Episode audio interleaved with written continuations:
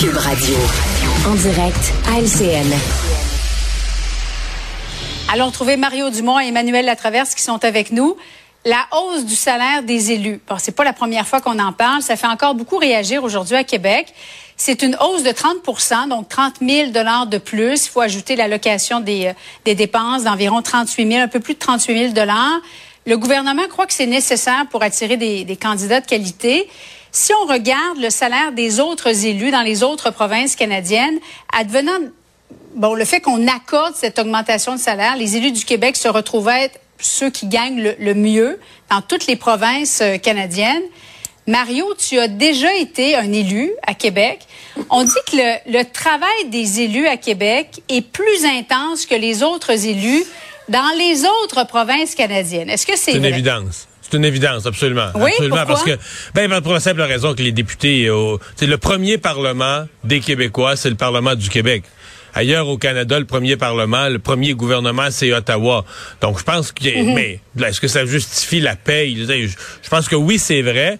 Euh, Est-ce que ça justifie la paye? Parce que quand on regarde la paye, il faut aussi regarder, l'Ontario, la Colombie-Britannique, c'est des provinces beaucoup plus riches là, euh, que le Québec. Donc, le salaire moyen est plus élevé, etc. Donc, c'est pour ça que ça...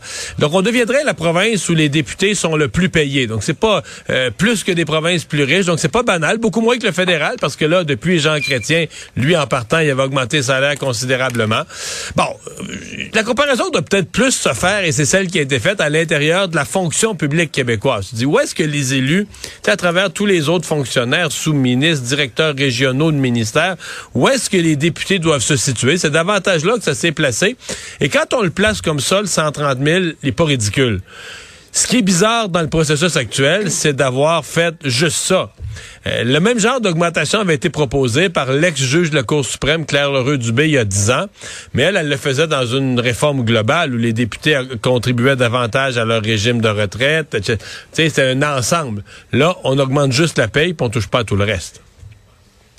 Emmanuel, bon, c'est rare qu'on s'oppose quand même à une augmentation de salaire. Soyons honnêtes. Il y a plusieurs députés Québec solidaire, Parti québécois qui ont soulevé un certain malaise en lien avec euh, cette augmentation-là. Est-ce qu'ils ont raison d'être mal à l'aise?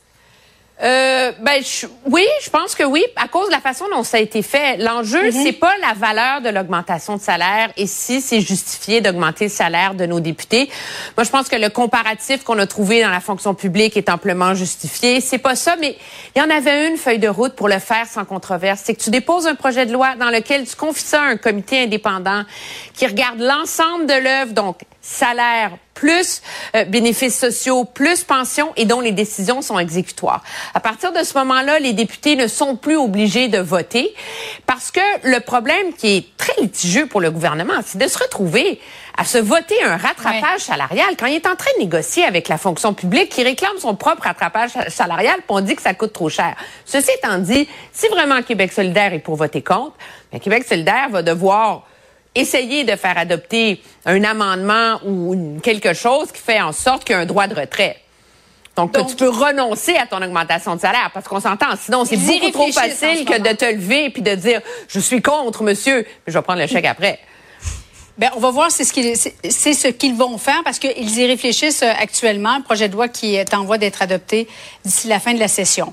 Euh, immigration maintenant. 100 millions de Canadiens d'ici 2100. Ce sont les conclusions de l'initiative du siècle. Euh, écoutons le, le ministre de l'Immigration, Sean Fraser, qui a accordé une entrevue à notre collègue Raymond Filion un petit peu plus tôt. Permettez-moi d'être très clair. L'initiative du siècle n'est pas la politique de notre gouvernement, pas la politique pour le gouvernement fédéral. Nous créons une, une plan pour euh, euh, augmenter le nombre de nouveaux arrivants pour les raisons économiques euh, et démographiques. Euh, C'est essentiel euh, de comprendre. Alors, Mario, qu'est-ce que tu en comprends? C'est non? On n'ira pas Ben, de c'est l'avant? C'est non, ce n'est pas la politique officielle du gouvernement. Donc, il ne vit, le gouvernement Trudeau ne vise pas officiellement le 100 millions en 2100. Sauf Mais sais, tout pour y arriver. Voilà, parce que c'est sûr que si on regarde leur petit bout de trajectoire, le gouvernement, là, de toute façon, il planifie rien sur 70 ans. Et donc, le 3-4 ans qui planifie, les augmentations énormes de- des seuils d'immigration nous amènent dans cette direction-là.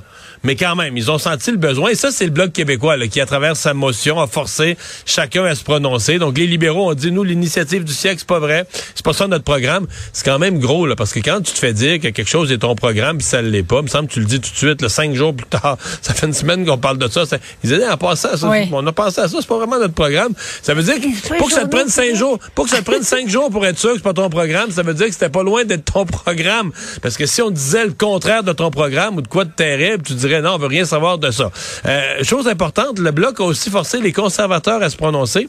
Les conservateurs qui, qui vont voter contre les libéraux, qui vont voter avec le Bloc là-dessus. Là-dessus, le Pierre Poilievre m'a surpris. Moi, je pensais le contraire. Emmanuel, effectivement, pourquoi ça a été aussi long?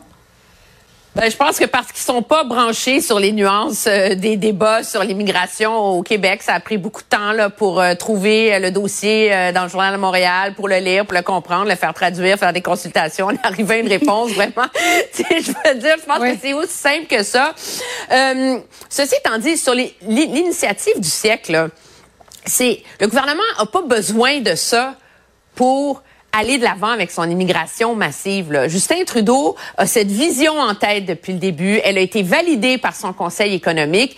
Puis quand on regarde le rythme d'augmentation de l'immigration d'année en année au Canada depuis qu'il est au pouvoir, on se rend pas loin de 100 millions de toute façon à ce moment-là.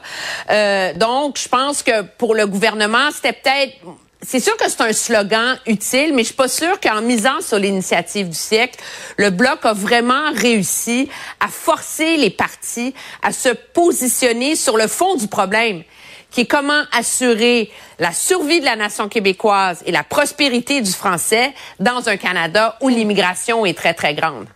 Donald Trump, qui était à CNN hier dans un échange télévisé avec des électeurs majoritairement républicains, il y avait quelques indécis, mais surtout des républicains. Il a été fidèle à lui-même. Il a multiplié les coups d'éclat, refusé d'admettre qu'il avait perdu l'élection de 2020, a insulté la journaliste, affirmé même qu'il euh, allait gracier ceux et celles qui ont fait partie de l'assaut euh, du Capitole. Mais aujourd'hui, Mario, c'est beaucoup CNN qui est critiqué, non? Avec raison. Avec raison. Il n'y avait aucun contenu, il n'y avait rien d'intéressant dans cette affaire-là hier. Ça a été un pur cirque. Et un cirque qu'a organisé CNN pour ses codes d'écoute, parce que le poste est en forte baisse de ses codes d'écoute. Euh, et même, j'oserais dire, en tant qu'être euh, dur avec CNN, je pense même que CNN euh, a, pour avoir Trump, pour amener Trump sur son plateau pour faire des codes d'écoute, a négocié le public, a vendu l'idée que le public allait être pro-Trump. Alors c'était, est- l'animatrice lui parle, qui, a été condamnée pour agression sexuelle par un jury là, au cours des derniers jours. Le public rit, le public trouve ça drôle, sans dit long. Alors CNN mérite les critiques qu'elle reçoit aujourd'hui pour le cirque qu'elle a organisé. Ouais, c'est pas un hasard si ça s'est tenu au New Hampshire, Emmanuel. Non, parce que c'est un bassin important dans la course euh, à, à- à l'investiture. La leçon de l'élection de 2016, c'est la complicité passive des médias dans la création du phénomène Trump. C'est désolant que euh, six ans plus tard, CNN joue le jeu de la contribution active, justement, quitte à discréditer son, son réseau pour y arriver. Là. Mario Dumont, Emmanuel Latraverse, merci beaucoup. Au revoir. Bonsoir. Ah voilà, c'est ce qui complète notre émission euh, du jour. Hey, déjà jeudi, semaine de beau temps, la dernière de la semaine demain, vendredi avant ce qui s'annonce être une autre belle fin de semaine. Bonne soirée, à demain, rendez-vous 15h30.